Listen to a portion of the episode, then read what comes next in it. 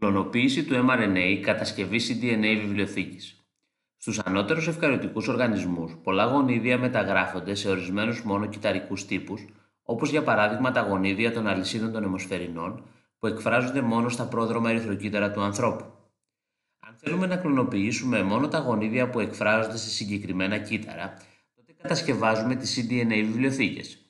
Οι cDNA βιβλιοθήκες περιέχουν αντίγραφα των mRNA όλων των γονιδίων που εκφράζονται στα κύτταρα αυτά και έχουν το πλεονέκτημα απομόνωσης μόνο των αλληλουχιών των γονιδίων που μεταφράζονται σε αμινοξέα, δηλαδή των εξονίων.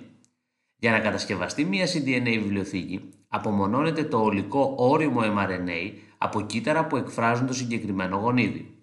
Το mRNA χρησιμοποιείται σαν καλούπι για τη σύνθεση μιας συμπληρωματικής αλυσίδας DNA, cDNA.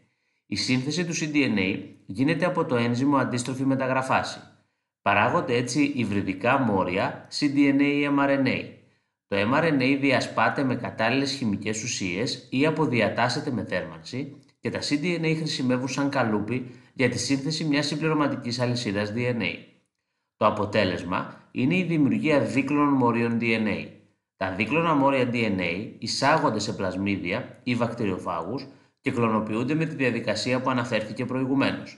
Με αυτόν τον τρόπο δίνουν τη δυνατότητα σύνθεσης της πρωτεΐνης ενός συγκεκριμένου γονιδίου στο κύτταρο ξενιστή.